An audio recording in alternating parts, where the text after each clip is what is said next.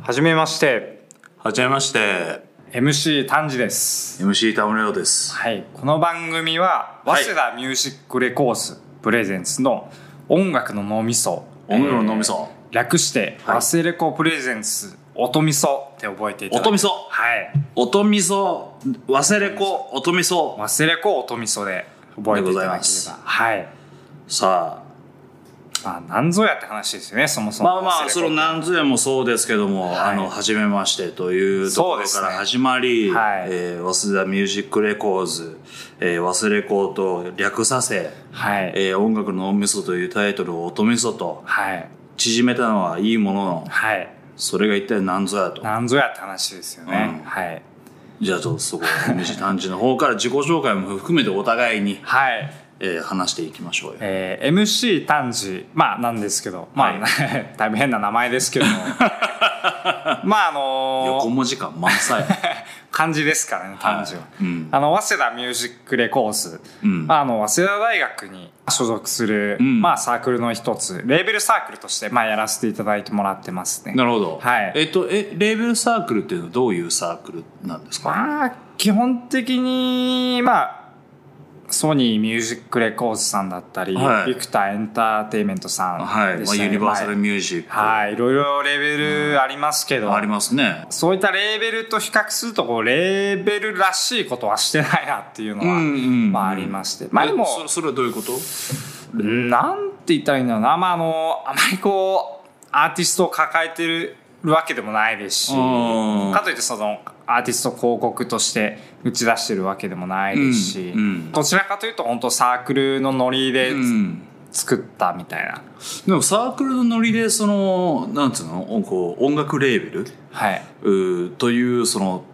体裁ではい、運営を考えるってなんかその時点で俺的にはすごくかっこいいなって思うあ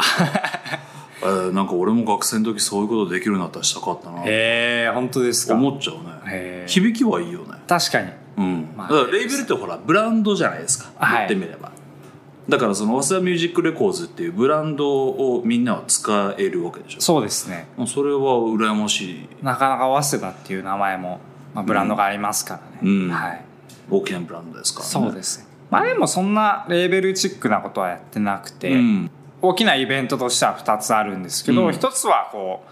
えー早稲田大学所属のアーティストから1曲ずつ借りて、うんまあ、コンピレーションアルバムというか、まあ、オムニバスアルバムを作ったりなんかうんうんまあ、過去にこう、まあ、サチモスのボーカルのヨンスさんがうん活動してたオールドジョーというバンドが、ほうほうほうほうはい、ありまして、まあ、そういったこう有名有名というか、まあうん実力派バンドであったり、うんまあ、オルタナ界で結構名を馳せてきている、うんキーチビールさんであったり、うん過去にそういったアーティストがコンビレーションアルバムに参加してくださったりしてますね。はいはいはいうんうんなんかオールドジョーは最近また活動を復活させたようあでそうなんですか、はいへえ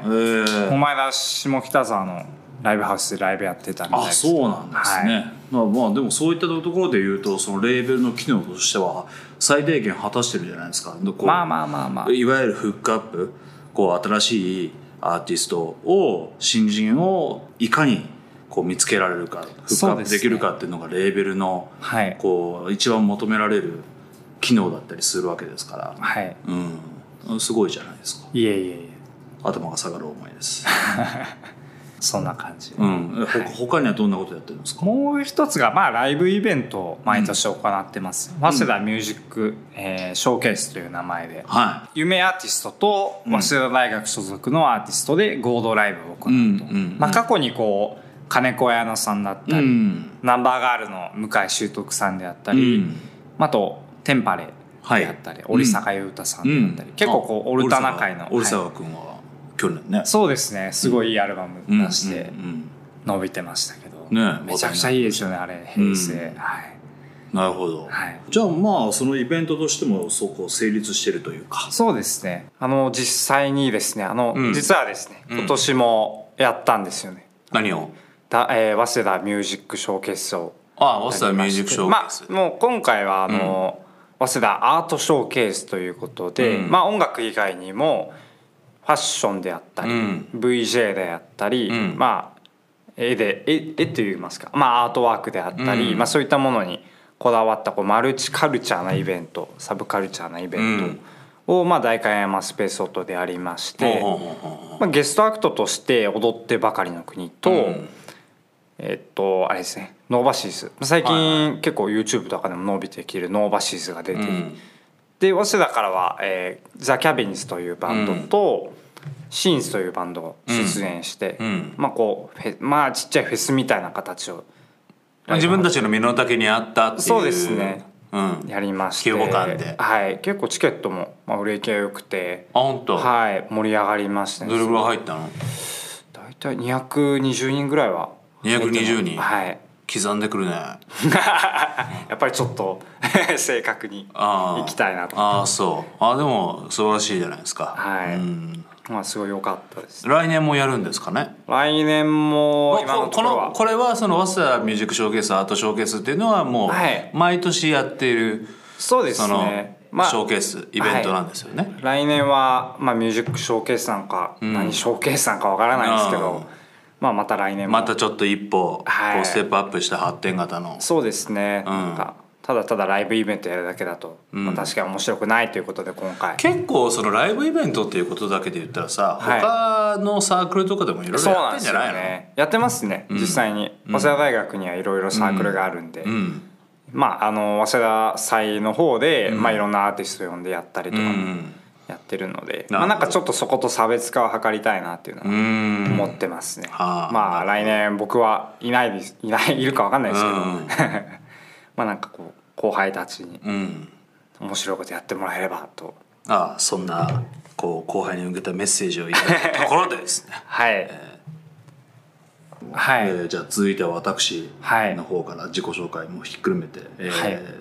MC 田無亮でございますはい本職はですね本業は、あの音楽プロデューサーではいえーございまして、まあ、いろんなアーティストと曲を作ってリリースしてライブ行ってはいツアー行ってみたいなはいはいはいツアー行く行かないとか、まあ、その時々によるんですけどいろんなアーティストのこう曲を作るっていうことが僕のライフワークではあるんですけどはいなぜか呼ばれましてですねご縁がありましてご縁がありましてその忘れ子の方々かはらいお声をかけていただいて、こうやって早稲田のこの大学内の本当に秘密基地的な会議室をは会議室を特設スタジオとして、いえー使わせていただいてるんですけども、はい僕としてはあれですねやっぱり今のその学生の世代のはいジェネレーションミレニアル世代とかって言われるじゃないですか、はいねそういった学生のうん方々と一緒に会話をしていくことで僕自身もですねこう経験はあるけども新しいジェネレーションが考えていること思っていること感じていることみたいなはいことをこの番組を通してこう学べていければなでそういったものをまたこう自分の本業の方にも活かしていくことができればなと思っておりましてこの番組に関して、はいえー僕から補足うーしますとですねはいあのー、まあ、ポッドキャストでどっからでもアクセスできる、そうですねあのーツールなので、はいまあえー目標としては、えー、総大生早稲田生えーそ5うです万人、はいわ早稲田には5万人学生がいるということなんですけどもそうなんですよその早稲田の学生5万人が、はいこうしっかりと、えー更新するために聞いてくれるようなはい、あそうです番組ね。まああの早稲田生全員が当たり前のように聞く番組を目指していきたいなと。んまあ早稲田といえばこの早稲田音楽の脳みそだよねっていう番組になれるように。そこさ早稲田音楽論の脳みそじゃなくてさ早稲田大学音楽論の脳みそにしない早稲田大学早稲田音楽ってなんか早稲田渋谷系みたいな感じになって 渋谷音楽になんかうん早稲田大なんか学違くねみたいな感じ早稲田大学にしましょう。うん早稲田大学の音楽の脳みそって方がいいんじゃないのかなそっちにしますか。そっちにしよう解よ明解明解明解明というか、はい本来そっちでしょっていう確かに早稲田音、早稲田って言ったらだって地域そうそ う地域になっちゃうんですよそうそう早稲田大学音楽の脳みそということで、うんうんまあ音みそうん忘れ子音みそを覚えていただければと、まあいろあの多くの人に多くの人にじゃないですね早稲田生全員い早稲や田大学生全員にいや早稲田生全員に聞かれたらえらいことになりますよいやー本当にもうそれはそういったもう大バズ大会にもうどの部活よりも有名に、 でもそれぐらいの勢いでやりたいですよね、はい、うん、まあ、あとはこう足合せ5万人以外にも、んまあ、あとは中高年代といいますか、んラジオ世代の方々にも、うんまあ、ぜひ聞いてもらいたいなと、うんまああのラジオってあなんか久しぶりにラジオ聞いたけどこう懐かしいなとか、うんうんうんまあ、そういった気持ちを、うんまあ、ラジオ世代の方々に、うんポッドキャストっていうものを聞いてうん思い起こしてもらえれば嬉しいと、うんなるほど、はいうんはいはいまあまああの大学内でこう自分たちもサークルで、うんなんかこうラジオやってみたかったなみたいな、うんあこいつら青春だなみたいうんうなん気持ちになっていただければ、青春 ね、うんなんかいいですよねでも後々僕もこうあと聞いてみて、うん、年取ったとこれこの番組聞いてみてなんか俺のこととをなんか 今その無意識的におっさん扱いして るいやいやいや違いますあ考えすぎですけどそこはあそうはい田村さん的にはどうですかラジオっていやーや学っ生ぱの時ラジオ聞いて育ちましたからねやってみたかったみたいなのはやってみたったいややってみたかったみたいなのありますあーあーでもちょっとあったかもあやっぱあありのーますよね、中学生の時とかはい毎晩のように「オールナイトニッポン」聞いて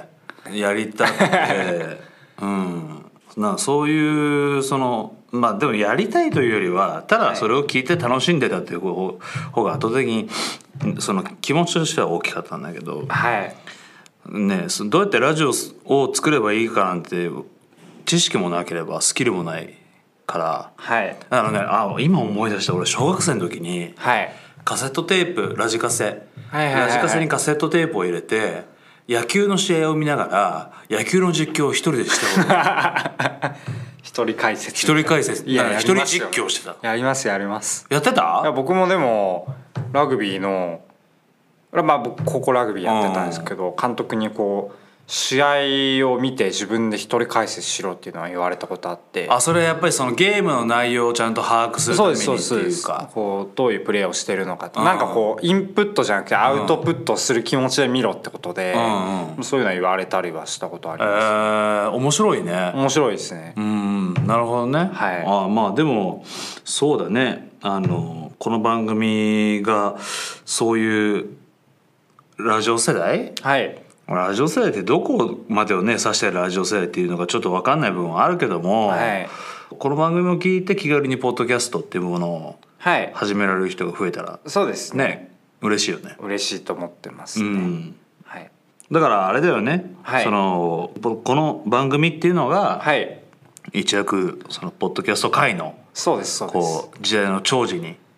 なっていくよう な時代の長寿、んまあなんかうん先駆者みたいな感じで、うん 君臨していければとはい何年かかるんだろうね、何年かかりますかねあでもこういうのってねスタートダッシュだだ大切ですからね、はいうん、この1回目をどう聞いてもらえるかで全然変わってくると思うんではい頑張ろ頑張りまう、す、うん、頑張って話しておりますはいはいでも実際のところはやっぱり学生でポッドキャストの番組をはい配信してる人ってやっぱ少ないという少か、ないですよほぼ見かけないので大体みんな YouTube 狙いに行くんうですよ、んですね、い絵面もあってね、はい、でも逆にこうやっぱりこうラジオっていうのがまた復活していくなっていうのがまあうん僕の考えで、うん開放主義的な意味でうんも、うんうんまあ、レコードプレイヤーが、うんえーまあ、CD サブスクリプションを得てまた戻ってくるようなうイんメージで、うんラジオというものをこうもっと収録しやすくなって民間人ができるようになったらまた絶対帰ってくるなっていうのは、そうだねだからまあ実際に僕らも今その録音してる環境で言うと、はい特設スタジオとは言ったけども、全然ですねね、この iPhone の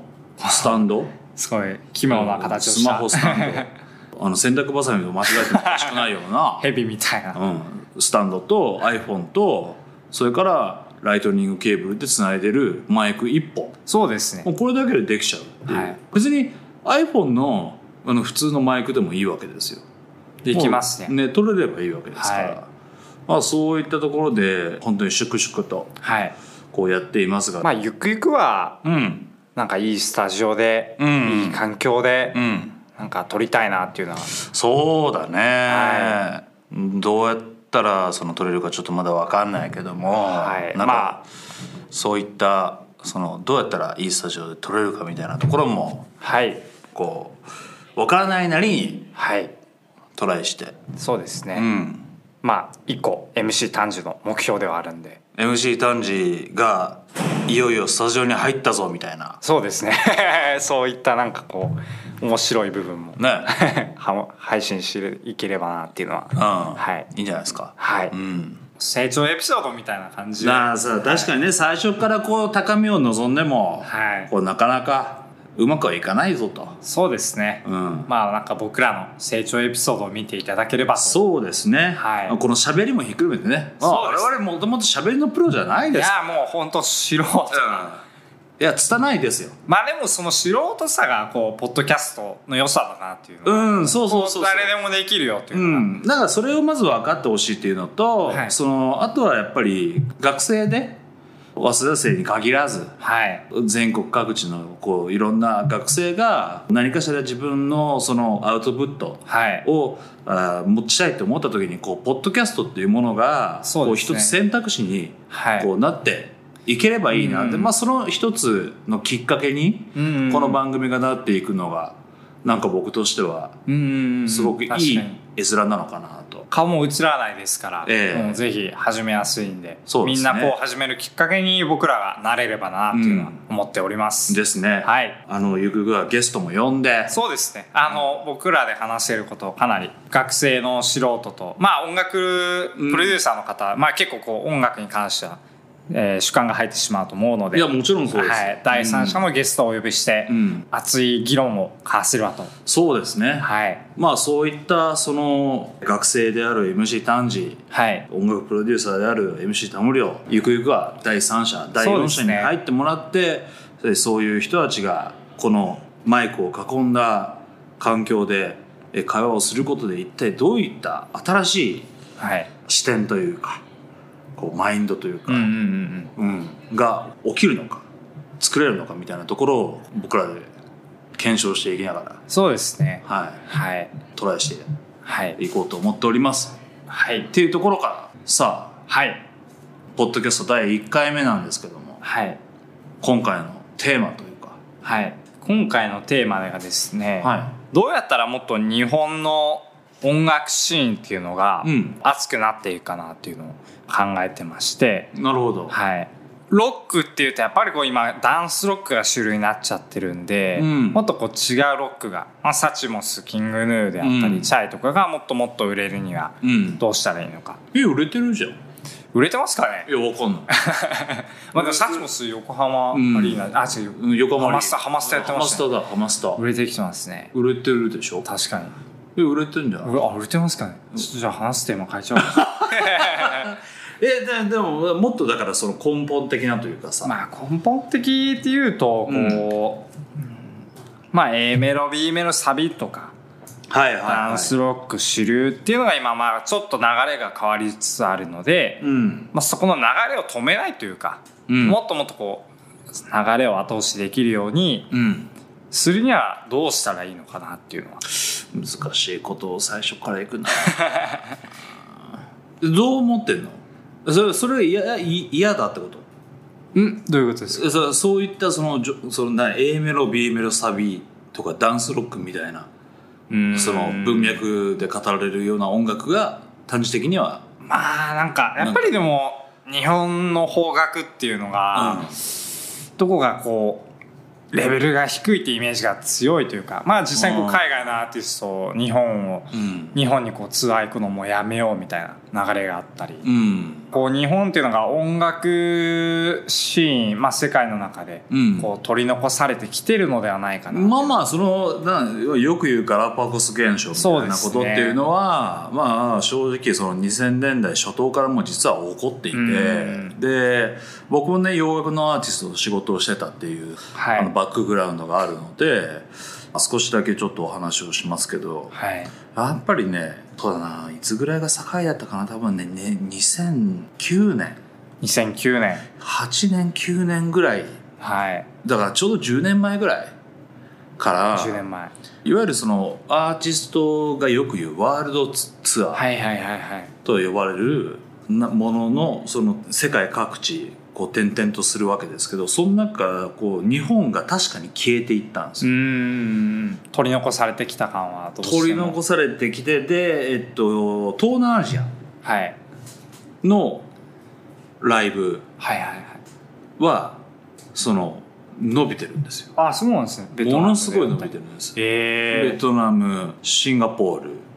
インドネシア、はい台湾あとはまあ韓国うん中国もそうですねだかはいら、そうえーほん香港、うんだからなんかそういったところをやってはいるけど日本は飛ばしてるっていうバンドは本当に増えてるで実際に最近だと1975が うんいやなぜか、まあ、サマソニーには来てましたけど、うんうんうんあのアジアツアーで先進国であるはずの日本がすっ飛ばされるといううん事象が起きてしまだったからそれは全然珍しいことではもはやなくなっていて、はいでその日本でショーケースをやるっていうにもまあいろんなハードルはあるんだけども、はいやっぱりこれってその時々の社会情勢みたいなことっていうのがすごく影響していて、うんはいで日本ってもうここ数十年もう少子高齢化とかさ、そうですねね、人口の減少っていうのが著しいじゃないですか。はいで片や東南アジアの途上国に目を向けてみると人口の増加が凄まじいんですよ、うんもう凄まじい勢いですごい伸びてますよねそうでそれはつまり何を示すかっていうとやっぱ経済の成長うんうんうんとそれから日本に関してはその成長のストップはいまあ衰退ですねそうそうそうどちらかというとだからやっぱり人が増えているところにビジネスチャンスがあるって誰もが思うわけで,、で日本は減っているから、ねだから僕ら世代とその君たち炭治の世代とかっていうともう多分もう世代別の人口でも下手したら半分とかうんうんうんそれぐらいになっててまあいかもおかしくなういんぐうんらい。うんうっんてことは音楽を聴くライトユーザー層は必然的に少なくなるよそうですねで洋楽ってなるともっとですよねもっと少なくなもるっと少なくなっていくとだからまず昔は東京大阪、うんうんえーひょっとしたら名古屋、はいでフットワークの軽いアーティストだと札幌福岡ぐらいまはいはいはでツアーを組んでたような人たちはいたんですけどそれこそオアシスとかねはいはいはいあの全盛期とかはそれぐらいやってましたけどもう今大阪公演を切るバンドを探す方が難しい。うん来ても東京東京ですよね本当にうん確かになだからそうなるとやっぱり地方の子たちにとってはリアルタイムではなくなってくるかうんらだからより洋楽のリアルタイムなシチュエーションとギャップがより生まれるようね。んうんまあ一つだからこの日本の音楽シーンの衰退には、まあ、人口減少っていうのがある密接に、これは間違いない。うん、関わってきてるかなっていうのは、うんだから音楽だけではないと思う。まあそうですね、うん何に関してもやっぱ人がいないとそうそうそうそう何も盛り上がらないんでだからやっぱりなんていうのその若者のユースカルチャーって言ったら、まあ、えー筆頭にな上がるのはファッショうんうんンで音楽うんうん音楽ですねだからまあよく衣食住とかって言うじゃないですかはいはいだからはい昔はね衣食住僕は音があったと思うんですよあ本当ですかうん衣食住の次に僕は音楽が来てたとへでこれが多分音ではなくなってこう例えば僕たちが今あの普段使っているスマホとか、えうんうんうんねパソコンだったりなんかそういったそのこういろんなこうガジェットがはい出てきてでアプリもひっくるめてうこうんうんうんいいろんな例えばスマートフォンも音楽が気軽に聴けるツーうんルなわけじゃないですか、はいだから月額いくら払っとけば別に無料会員でもそうですね聞けますからね聞けるわけじゃないですか、でもこれが有料になったらもっと聞きやすいですよっていうことを提示しているサブスクリプションのサービスなんだけど、はい今日ねこの早稲田に向かう時に電車に乗ってきてて、はいちょっと感じたことがあってで、まあ、僕も使ってるんですけどここ1年ぐらいでワイヤレスイヤホンワイヤレスイヤホン増えてますね、を使ってるる人ってもうむちゃくちゃ増えめちてゃくるちとゃ増えましたね思って、はいで今日もやっぱそういう人たちをたくさん見かけて、はいはいはいあこういうところにはやっぱみんなお金かけるんだうな、んうんうんでそのイヤホンとかっていうそのいわゆる音楽を聴くためのツールガジェットに対してはおこうお金をかけるんだけど実際にその携帯の画面とかを僕も別にこう覗き込むわけじゃないけ どもこう見えてくるものっていうのは例えば YouTube だったりとそうなかんでネすよ、ねッ、トフリックスとはいはいか、はいね、あとゲームはいはいはいとか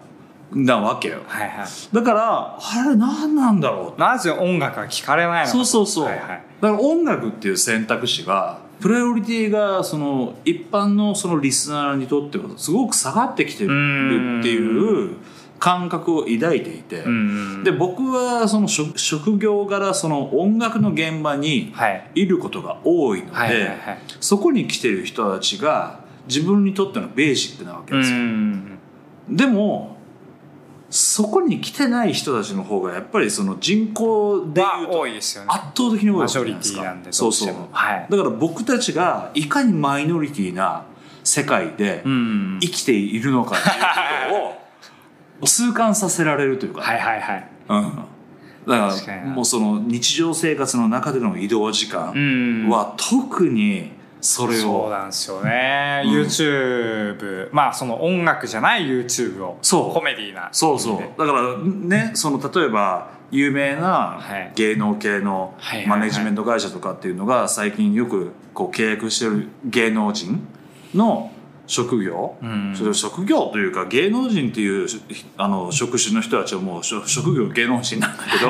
ま あその中で細分化していくと俳優だったりモデルだったりとか、うんはいまあ、いろいろあるじゃないですか、はいはいはいその中でやっぱ YouTuber とかさうんそういうその新しいミレミレニアル世代の肩書きを持った人たちと契約してるっていうパターンもすごく増えていて、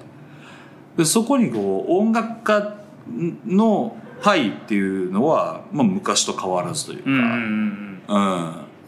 なんかまあ確かに音楽家がこうなんかバーンと出ることはないなっていうのはないね、うんいやまあなくはないけど少なくはなってきてる、ん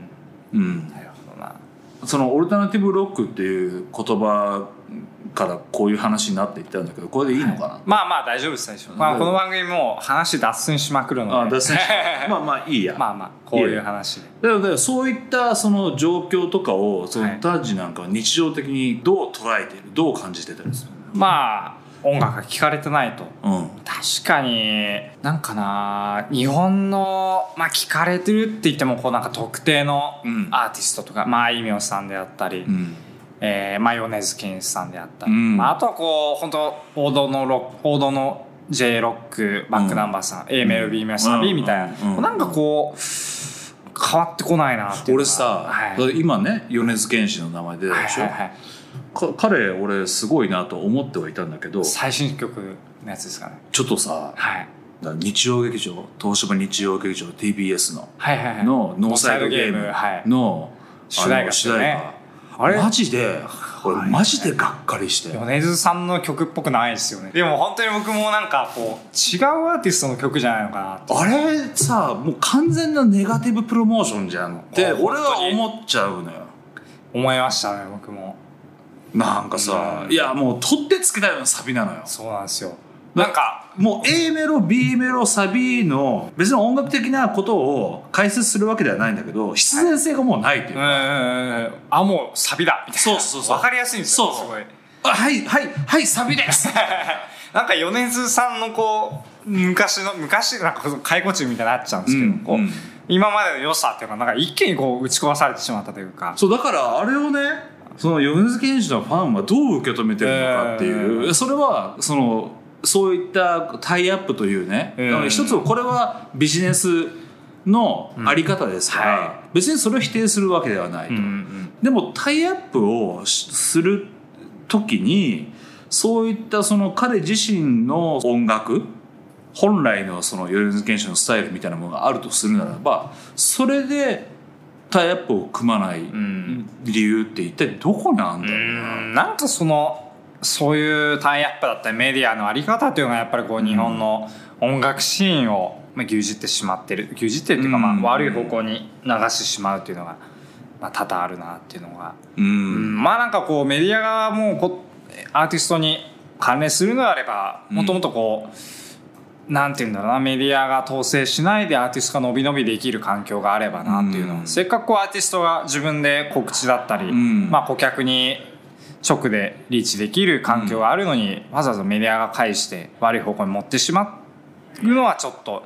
あその悪い方向っていうのそうはですね例えばその今のせっかくこっうていう米津さんの音楽のまあその米津玄師さんが作りたくて作ったらあれですけど、うんまあちょっとね、そこはね俺たちも本人に聞いてるわけじゃないし、そうですねでも僕らのそういう時にさ、はいこの番組にはい米津さん呼びたいそようなんねでとすよか、ゲストをぜひ呼んで、でその裏話聞きたいなとか、はいはい生の話を聞きたいなっていなうんのかが別になんかなんかそのねなんつうの舞台の裏側を変にほじくり返すじゃないけうんど、うんうんなぜあの曲だったのか、はい他に曲なかったのそうなんですよ、ね他の曲だったら違うアーティストでもよかったんじゃないのかっていうのわかるはいわかります思いますよね、だからそういうところに対して僕たちもこう臆さずに、はいやっぱちゃんと踏み込んで話をしていって、まあ学生ならではのと,、うんん、とんがりじゃないですいけどやそのい いいいと思いますよだそれでちょっ、うと、んで僕ですらそうですから、はい逆に僕はそういったタイアップとかのお話はがい自分がその関わってるアーティストに来たら、はいそういったものを作らなきゃいけない、うん一緒になってはいはいっていう立場の人間じゃないですか、はいはいだからやっぱね気持ちはわかるんですうよ、んもちろん。でも、それがアーティストにとっていいか悪いかっていうところのジャッジメントを、アーティストに近い立場にいる人はもっとやっぱちゃんとしなきゃいけないんじゃないかなっていうのは感じるよね。あの、はいうんだからここ最近ではあのタイアップが一番びっくりしましたよねびっくりというかこう。ショックでしたからねうん、変わんねえんだ日本ああって、すごく象徴的なうん出来事の一つだったのかななんで日本のこの同調意識というか、うん同じものを売ろうとするというか、うんこうみんな聞いてるものいいよねとか、うんそういったずっとその一辺倒のあり方でいっちゃうのかなっていうのはうんなんかもっとこう売れてないものもいいよねっていうに共通認識であったり、うんこう売れないものもしっかり聞こうよっていう認識があるだかのがいいらのねかそもそもはい俺音楽が聴かれてる時って、はい人々の生活に余裕がある時だ、あー確かにそれは思いますね、うん、うんだからだからまあ衣食住揃った後にそう音そう楽そうそうそうが来るよねってそういうだだからあのほ本当に土壌がはい豊かなカルチャーっていうのは、は本当に人々の生活が満たされてる時にこそうん発展するものだと思っていて、まあ、さっきのね人口減少の話じゃないけどもやっぱり経済だったり社会そのものがうまく回ってないっていうことの煽りをもろに受けているカルチャーの一つが音楽だと思うんですよ。はい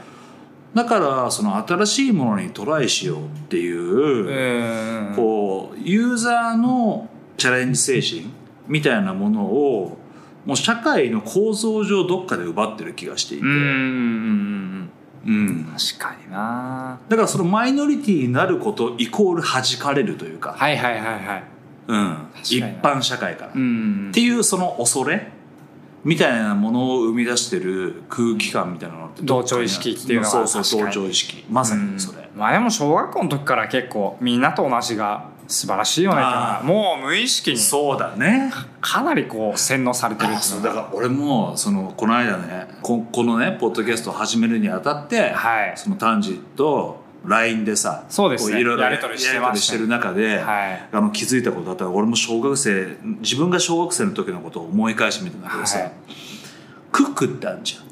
クックですねいい違い2 2 1はいはいはいはいが1 2 2が2あれさ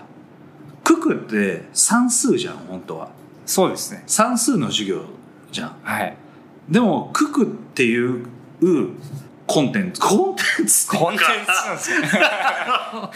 ククっていう 手はい法っていうの、なんていうのあれななんだろうな武器なんですか概念概念概念っていうのかなククって、あれって、記憶術じゃん。まあ記憶術ですよねでしょ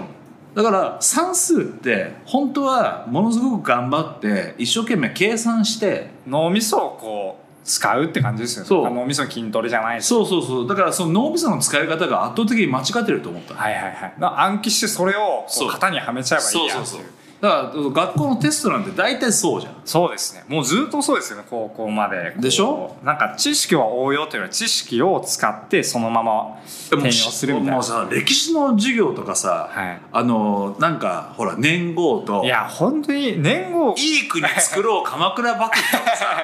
いやい年号とか意味ありますあれテストで書くやいやないと思うあの例えばこう歴史の源の頼朝とかをうん書く意味ありますかねわざわざペーパーでいやいや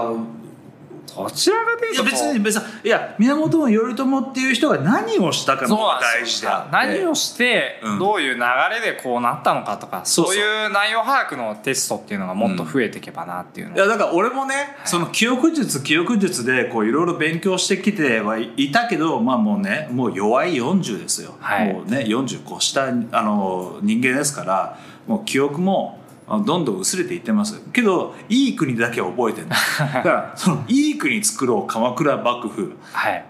ここに集約してるわけじゃないんだ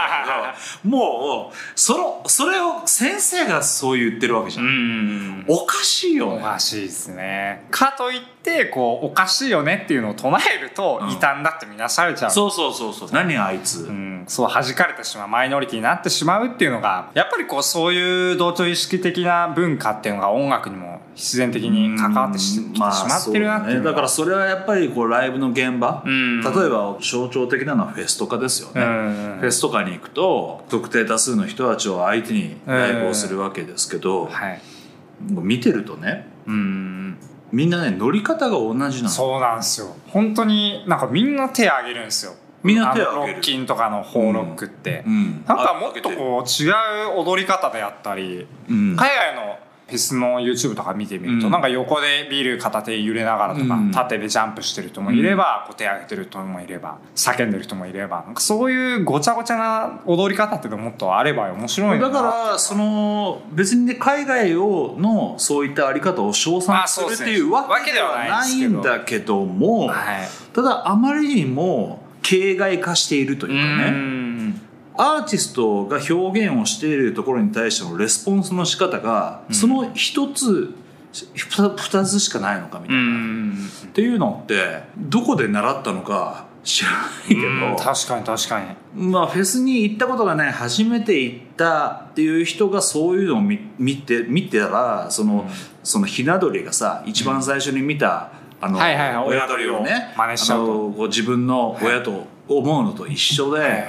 なんかそうなっちゃう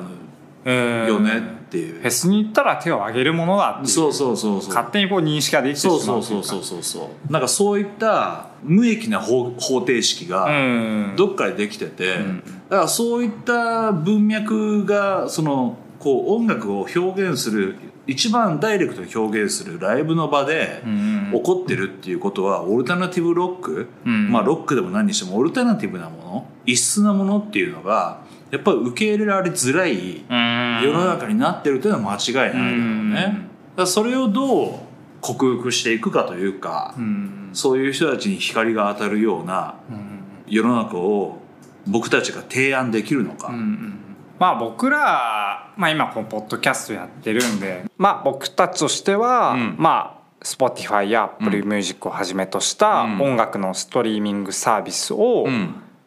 音楽を聴くっていうよりはもう YouTube 的な使い方をしてほしいなというか、うんうんポッドキャストを聞いていただいて、うんうんでこうポッドキャスト聞いてあなんかこのゲストで来てたこのアーティストさんのおすすめした曲、うんまあなんかちょっと梅雨だから聞いてみようかなみたいな感じでうんうんこうんうオルタナティブロックっていうか、うん種類じゃないものにも触れていただければ、うんうんなんかそういったところでこう売れてないものもいいよねっていうどこか認識っていうものを、うんあの持っていただければなっていうのはまあねまあその売れてないものをっていうところでないものってまあ言うのはちょっと言い方は微妙ですけいど、やいやまあまあいやでもまあまあそう気持ちはわかうる、ん気持ちはわかる主流じゃないものを、うんね、さっきも出た洋楽のこうアーティストがこう日本に来ないとか、うんえーそういったその状況もあってどんどはんいどんどんその海外とギャップが生まれていっている昨今の環境下で、はい、そもそも洋楽と邦楽のカテゴライズがあるのって日本だけなんですかね日本だけですね本当にあのー他の国でここまではいはっきりと区分けされているはいはいはいのは本当に日本だけです。あのディスクユニオン邦楽館みたいなそうそうそう洋楽館みたいなそうそうそうそうなんで違うフロアなんだそうそうそうそう。せっねかくこう、いい出会いができるはずであるのそにタワレコとか行くそと回数が違ってたりとか、そうん、う。ね、3回と5回とか、ね。そうなんですよなんで僕が行かねえしとかねなんで4回を飛ばすのそうなんですよねとかねなんかもっとこうごちゃごちゃしてたから面白いなっていうのは、うん、 だからそれは、日本のアーティストにとってもいいことなんですよ。あ分けてた方がいいそういやいや、ごちゃごちゃしてた方がですよね確かに。うん。うんだから、お客さんは宝物を探しに行くようなものじゃない、レコードやって。うんうんうんでも今ってもうこれを買うって決めたものだけを見に行く感じになっそうてですそうでいする本当にだからそこで何かの出会いみたいなディスカバリーでだから結局 Spotify なんかもそれがデジタルになっただけで、んやっぱ音楽新しい音楽との出会いの場を提供してるそうなんですよそのプラットフォームなんですすごい楽しいですよ楽しい、はいでもそれがさユーザーもひっくるめて、まあ、さっきの話にもまた紐づいてはいくんだけども、やっはいぱりレコード屋がレコード屋としての機能を果たしていない、うん本当にうん、だから日本のアーティストにとっては本当に不幸な状況で、で日本のアーティストも結局ね誰か誰かしらに影響を受けてうん曲を作ってたりするはずなんですよ。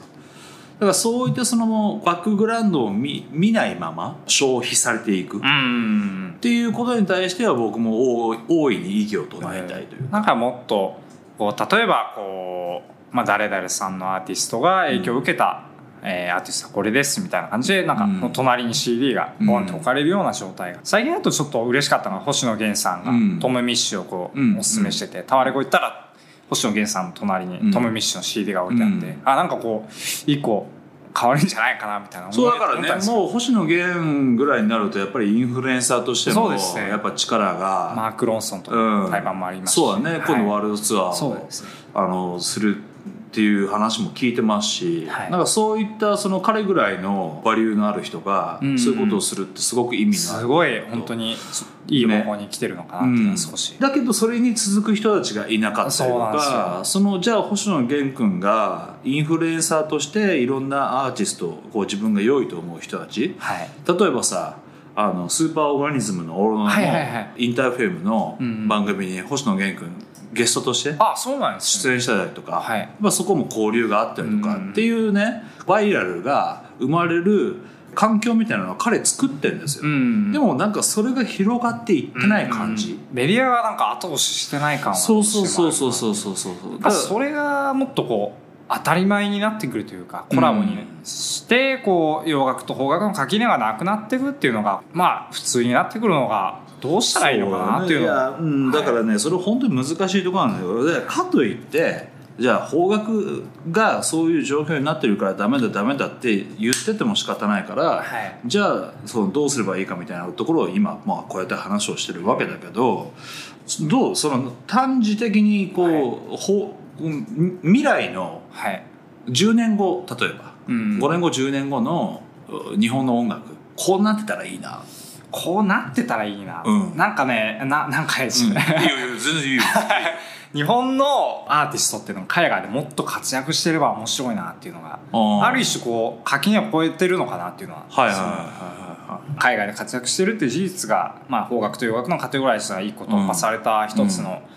えー出来事ではあるかなっていうのは、うんうん今はこうワンオクロックが海外でうん頑張ってますけど、うんもっともっとそういうアーティストがい。うん出、てくればなっていうのは思いますね。そうだねワンオクロックとかってもう今や自分たちのベースがどこにあるかっていったらどっちかっていうとアメリカだったりそうアですジねアだったりするよね本当にかっこいいですね。うんまあ、プロ野球選手だったりサッカー選手が海外で当たり前のように活躍してるのにそうなのよ日本の若手ミュージシャンがこうやっぱり海外に出てないっていうのがそうなんよ、いやそこはねやっぱなんかこう劣等感とかじゃないですけどうん夢は大きかった方がいいじゃないですかそうだ進出からいや俺ねはい俺あのじぼ僕あのサッカー好きなんですよ、はいはいはいでもう自分が応援してるチームはい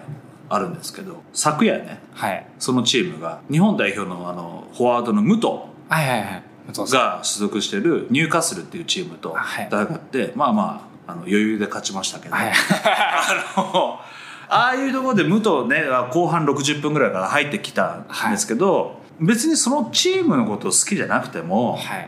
い日本人が出てきたことでこう見る楽しさが増すというかね、うんありますよねうん、やっぱりこう誇りに感じる部分ってあって、でスポーツの世界ってそれが本当にもうもはや当たり前になってきている、海外進出が一個のこうなんだろう出世じゃないですけだどから選手にとっての選択肢はいが海外っていうものがもう普通にあるそうなわんけでですすよよでもう下手したら今ドラ例えば野球で言うとドラフト会議のにかかるかからない段階で高校生がもう海外に行く行かないを 自分で決め大る谷さんとかうん、はいそうそうそうだぜひそのあそうですよねね本当にからそういったその状況が生まれてるにもかかわらずなぜいや映画とかでも是枝監督がさそうなんですよベネチアね、ベネチア取ったりとか,、なんかそういったその状況があるにもかかわらずその音楽ってだいけうは文脈だけでいうと本当にないですよね少ないんだよねなん。かもっとこう夢が小さい夢は夢でかい方がアーティストもうん、モチベーション保てるんじゃないかなアーティストもそうだしこれから何かになりたいって思ってるさうん子たちまだそのちょうど短時よりも下のはい世代の子たちに対して僕たちってそういったことをこうこういった未来もあるんだよっていうことを提示してあげなきゃいけない、うんうんそれそれって義務だと思ってるんうですよ、んまあ音楽プロデューサーとしてのうんそうそうそう世界としそてう、うん、それは僕のねやっぱり仕事をする上でのやっぱう銀,、ん銀事だったりするんだけどそういうところで夢をこう語ってあげることがしづらい、うんうん、まあ日本だけだと、まあ、でも人人口減少する国だけで音楽やるってなるとやっぱりこう食っていけないんじゃないかっていう不安んはもう本当に数の少ないイストリゲームをしてるような感じだからうん本当に本当そうですよねそうだから閉塞感のあるうんうんマーケットに対してはやっぱり僕は音楽プロデューサーとして音楽でもっとこうなった方がいいんじゃないかとかってうんいうことをちゃんとこう提唱していきたいですし、はいはだから学生視点でうんこういうとか問題でうんどうしたら改善できるかっていうのを学生視点で何かこう提案できれば、でもひょっとしたら、はい、こういう世の中の何が悪いのっていう人もいるかもしれない。まあそうですよねもういいじゃんこれでそうそうそうそう別に俺邦楽だけ聴ければいいそうそうしそうみたいな別にそのなんか洋楽とか世界にこだわる必要でどこにあるのとか、うん確かに確かにまあもうそれはそうだなとは思うんですけど、うんでもこうこう視野を広げるきっかけにうんもっとなる機会っていうのがそうあだねればなと、少ないですよね、うん僕も本当にオルタナティブロックがハマったのが去年とかで、まあそうなんそうなんですよだえききっかけが何だったのきっかけがなんだっけなたまたまスターロックフェスっていう結構うんホーロックが出る、うんカラブーンであったり、うんアレクサンドロスであったり、うんうんえー誰だっけなあと、まあ、スーパービーバーであったり、うんまあ、そういった本当ホーロックがなる出る中に俺だ全部全部嫌いだ ち炎上炎上でも でもそのスターロックに、なぜか異色なんですけどダンと大貝はすごいいたんですよ、ね、おでもおすごいいいブッキングだなと思っておうおうおうおうホーロックの中でうん唯一こうオルタナっていううか、んうん2組の、まあ、バンドがいて、うん僕まあ正直その時ホーロック好きだったんで、うん見なくていいかなとか思ってたんですけど、うんたまたまこう時間があって座ってこう後ろの方で大貝やソウル見てたんですけど、うんめちゃくちゃかっこいいなと思って、う流ん行りに逃されないでお自分の音楽貫いて、うんこのマイナーの曲でもこんなにかっこいいバンドいるの、いるんだなっていうのを知ったのがきっかけで孤高のバンドだよねなんか本ね当に、まあ、僕今もう大貝やソウル大好きですけど、うんもうワンマンライブ東京開催全部行ってますから。あそうなんだ本当にすごいですだねから本当にきっかけ一つだよねいや本当ブに、ッキングはい、スタロだッったクりもうあの異質なダンと大林ソウルっていうのが、うんうんまあ、僕のオルタナハマるきっかけを作ってくれたっていうそのうがだからそういうそのブッキングの妙で広がる世界があるっていうようなところに関してもうんやっぱり、なそれ今ねこう日本全国いろんなフェスが蔓延してる中で、はいやっぱりそのオーガナイジングする側も、はいももっともっとがやっぱ考えていかなきゃいけないと思うし、そこで起こる化学反応みたいなものをねやっぱり提供していかない限り、うんうんうんこの今閉ざされた方角のマーケットが劇的に変わるってことは多分ないと思うですよねうん、ん確かになだからちょっと次回ははい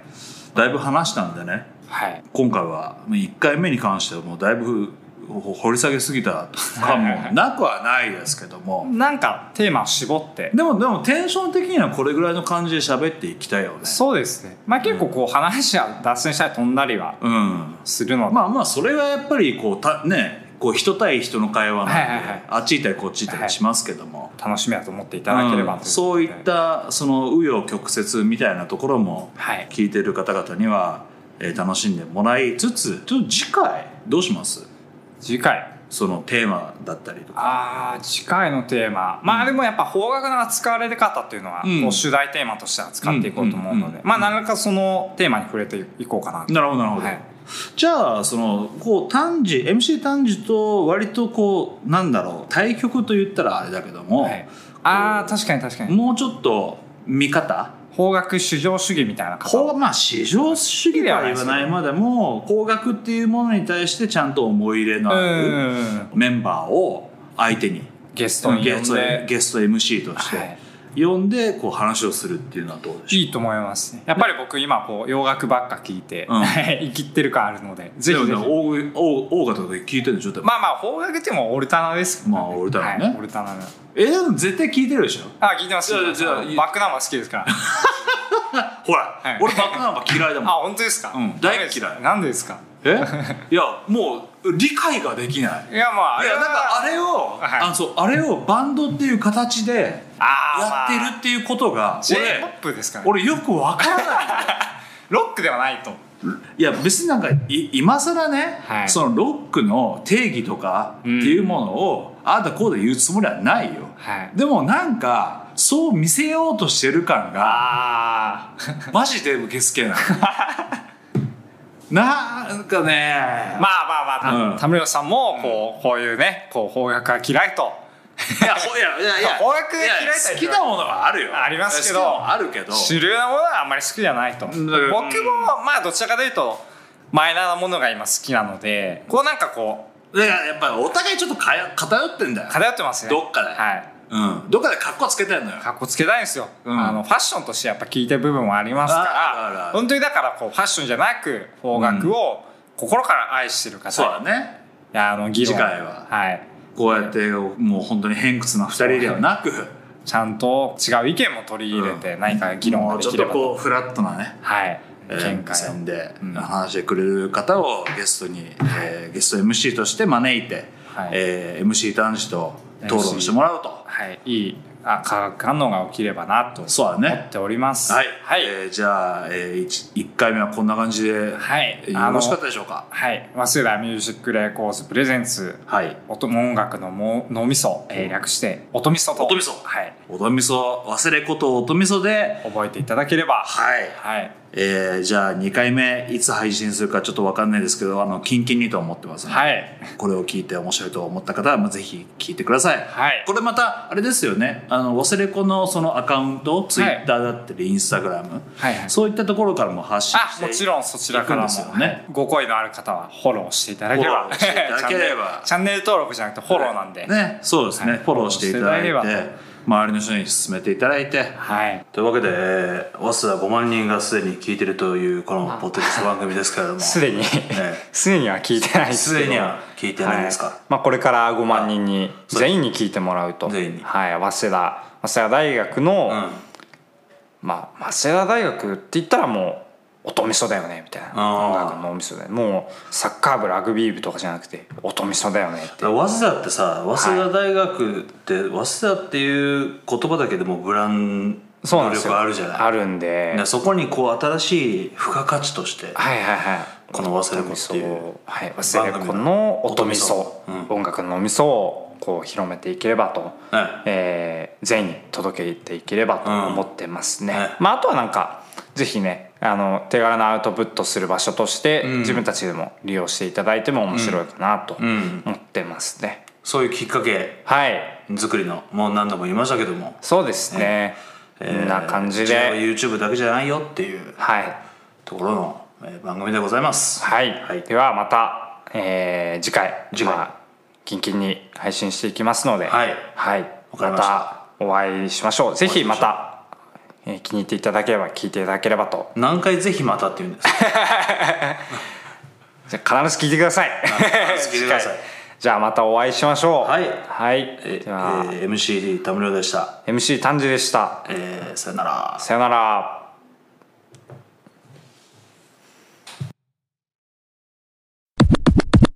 「MC 丹治です最後まで聞いていただきありがとうございますこの番組では番組内でやってほしい企画呼んでほしいゲストおよび番組に対してのご意見を募集いたします概要欄の Google アンケート回答フォームのリンクをクリックしご回答の方をお願いします皆様の貴重なご意見そして誰も思いつかないようなぶっ飛んだ意見じゃんじゃんお待ちしております。それでは、良い一日をお過ごしください。司会進行役の MC 丹治でした。またお会いしましょう。